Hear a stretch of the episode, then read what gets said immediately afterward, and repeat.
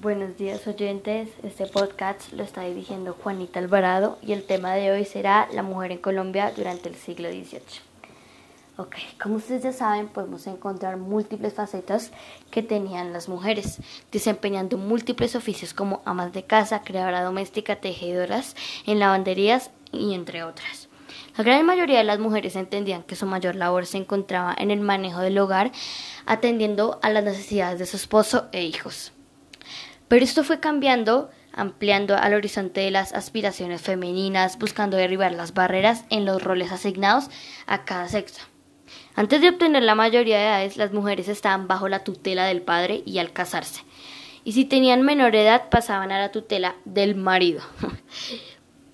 Es que las mujeres estaban casadas, el marido administraba todos los bienes, pero también hay evidencia que algunas de ellas administraban propiedades en zonas rurales y urbanas, negociando con animales y mercancías. En el ámbito educativo, al iniciar el siglo, solo el 10% de las mujeres accedían a la educación. Luego pasó a un 40%. En las familias que tenían más recursos económicos, las jóvenes aprendían a leer, contar, bordar y rezar. Luego se fueron dando cuenta de educar mejor a las mujeres para que puedan formar buenos ciudadanos.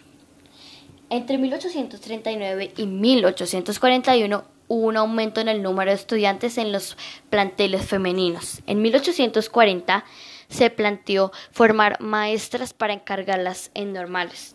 Durante todo el tiempo la educación se impartió por separado para ambos sexos, pues la sociedad y sobre todo la iglesia veía con malos ojos la educación mixta. Pocos años después pudieron ingresar a la universidad.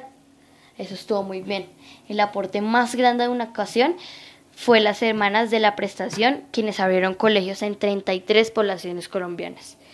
Muchas gracias por escuchar, oyentes. Espero encontrarnos muy pronto.